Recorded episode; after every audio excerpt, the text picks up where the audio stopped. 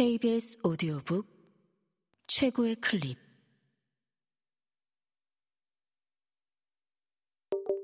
KBS 오디오북.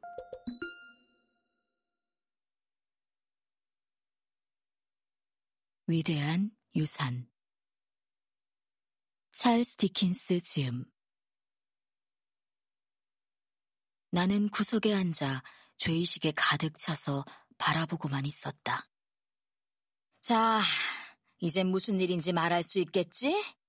숨을 헐떡이며 누나가 말했다. 멱단 통돼지처럼 뚫어져라 쳐다보기만 하는 이 멍청아. 존은 무기력하게 누나를 쳐다보았다. 그런 다음 역시 무기력하게 빵을 한 입 베어 먹더니 나를 다시 바라보았다. 핍, 너도 알다시피. 방금 한 입 베어먹은 빵 조각을 보란에 넣은 채 존은 엄숙하게, 그리고 마치 우리 단둘이만 있기라도 한 것처럼 속마음을 털어놓는 은밀한 어조로 말했다. 너하고 난 언제나 친구잖니. 그리고 난 어떤 경우든 네 일을 일러바칠 사람이 아니잖니. 하지만 그렇게... 그는 의자를 조금 움직여 치우더니 우리 둘 사이의 부엌 바닥을 살펴보았다. 그러곤 다시 나를 바라보았다. 그렇게 급하게 그냥 꿀꺽 삼켜버리는 것만은... 음식을 급하게 꿀꺽 삼켜버렸다고 이 녀석이? 누나가 소리치며 말했다. 이보게 친구, 너도 알다시피... 존은 누나를 무시하고 오로지 나만 바라보면서 볼 안에 여전히 빵을 물고 있는 채로 말했다.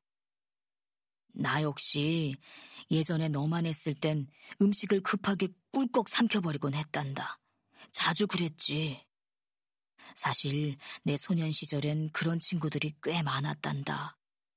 하지만 핍, 너처럼 그렇게 삼켜버리는 애는 정말이지 처음 보았다. 네가 목이 콱 막혀 죽지 않은 게 천만 다행이구나. 누나는 나한테 달려들더니 머리채를 잡아 끌었다. 그러곤 여지없이 그 끔찍한 말을 덧붙였다. 이 녀석, 이리 와서 약 먹어. 어떤 짐승 같은 의사 녀석이 그 당시에 타르와 물을 섞은 용액을 훌륭한 약이라고 부활시켜 놓았다. 그래서 조부인은 이 용액을 찬장에다 늘 일정 분량 비축해 놓고 있었는데 그 맛이 고약한 만큼 약효가 높다고 믿었다. 이 만병통치약은 최고의 강장제 삼아 나에게 너무나 다량 투여되곤 하는 바람에 제일 운이 좋은 경우에도 나는 약을 먹고 나면 새로 막 칠을 한 울타리 같은 냄새를 풍기며 창피스럽게 돌아다녀야 했다. 그날 저녁의 경우 내 상태가 특히 위급하다면서 1파인트나 되는 이 용액이 처방되어 내 건강의 증진을 위한다는 명목으로 목구멍 속으로 쏟아부어졌는데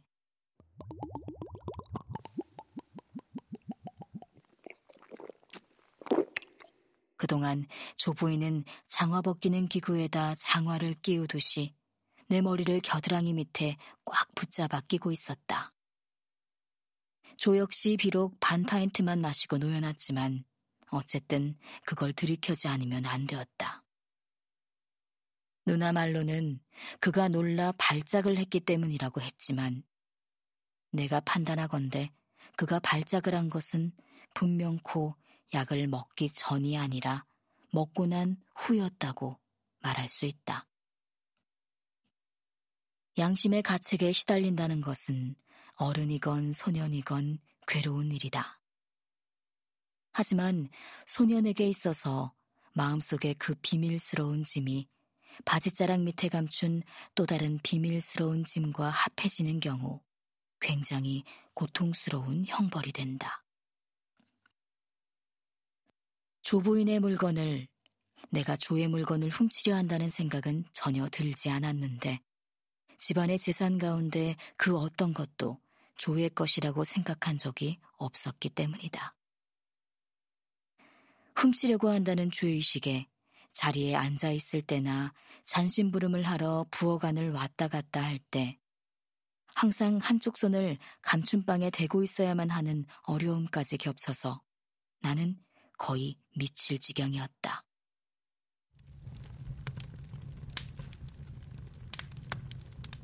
게다가 습지에서 바람이 불어들어와 부엌 난로불이 빨갛게 달아오르며 활활 타오를 때면 비밀을 지키도록 나에게 맹세를 시켰던 발에 쇠고랑을 찬 그 사람의 목소리가 저 바깥에서 들리는 듯 했고, 그 목소리는 내일 아침까지 굶을 수 없고 또 굶고 싶지도 않으니 당장 먹을 것을 내놓으라고 다그치는 것 같았다. 그러다가 또 어떤 때는 두 손을 내 피로 적시지 못하게끔 그가 간신히 붙들어두고 있다는 그 무서운 청년이 생각나면서 혹시라도 그가 급한 성질을 참지 못하거나 시간을 잘못 알아 내일이 아닌 바로 오늘 밤에 내 심장과 간을 뜯어먹어도 되는 것으로 착각이라도 하면 어쩌나 하는 걱정에 사로잡히기도 했다. 만약 사람의 머리카락 끝이 공포 때문에 곤두설 수 있다면 그날 저녁 바로 내 경우가 틀림없이 그랬을 것이다. 하지만 정말 사람의 머리카락이 그럴 수 있을까? 그날은 크리스마스 전날이었다. 그래서 나는 다음날 쓸 푸딩을 우리 집 덧지벽시계로 7시부터 8시까지 구리막대로 저어야 했다.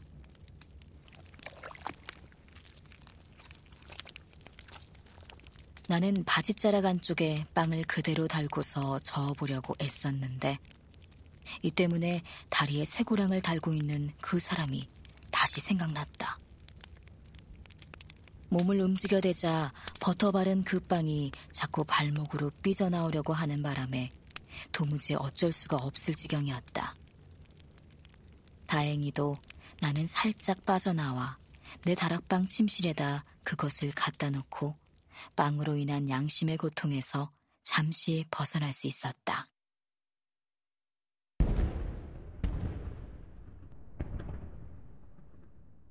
저게 무슨 소리죠? 푸딩 젓기를 마친 뒤 잠자리로 올라가기 전에 부엌 벽난로가에서 마지막으로 불을 쬐고 있던 내가 말했다. 대포 소리 아니었어요, 조? 이런, 조가 말했다. 죄수가 또 하나 탈옥했군. 그게 무슨 뜻이죠, 조? 내가 말했다. 언제나 설명을 도맡아 하는 조 부인이 퉁명스럽게 말했다. 도망쳤다는 뜻이야. 도망쳤다는 뜻. 마치 탈의 용액이라도 투약하는 것처럼 툭 던지는 설명이었다. 조 부인이 의자에 앉아 바느질감리로 고개를 숙이고 있는 사이에 나는 소리내지 않고 입모양만으로 조에게 물었다. 죄수는 누구예요? 조 역시 입모양만으로 뭔가 대답을 해주었는데 너무나 세밀하고 복잡한 내용의 답변이라서 나는 핍이라는 단어 한 개 말고는 아무것도 이해할 수 없었다. 어젯밤에 죄수가 하나 탈옥했단다. 조가 큰 소리로 말했다. 일몰 대포 소리가 난 뒤에 말이야. 그래서 그를 조심하라는 대포를 쏘았더랬지. 그런데 이제 또 한 명의 죄수를 조심하라고 대포를 쏘고 있는 것 같구나. 대포는 누가 쏘죠? 이 망할 자식. 바느질감 너머로 나한테 얼굴을 찡그리며 누나가 끼어들었다. 웬 놈의 질문이 그렇게 많아? 질문 좀 작작해 이놈아. 그래봤자 거짓말만 자꾸 듣게 돼. 내가 질문을 좀 했기로서니 자기가 나한테 거짓말만 자꾸 해주게 될 거라는 식으로 말하다니 그건 어느 모로 보나 자기 스스로를 깎아내리는 교양 없는 언사 같았다. 하지만 누나는 결코 교양 있게 말하는 적이 없었다. 손님이 있을 때는 빼고 말이다. 바로 그때 조가 입을 아주 크게 벌리더니 온 정성을 다해 입모양으로 뭔가 단어 하나를 표현해내려고 해서 내 호기심이 굉장히 크게 자극됐다.